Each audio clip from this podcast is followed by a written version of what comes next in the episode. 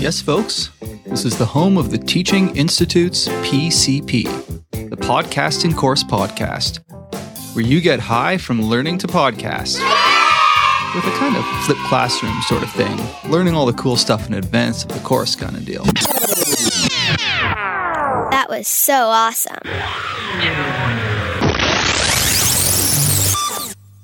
Why do I podcast?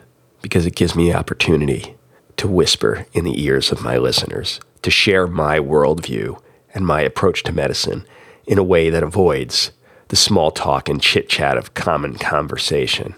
I podcast to share my ideas and to hear back on those ideas from people that are incredibly brilliant and who think about things in a different way. I podcast because it's the most effective way of teaching tacit knowledge, the stuff that does not go into textbooks. I podcast because I love it and couldn't imagine not podcasting anymore.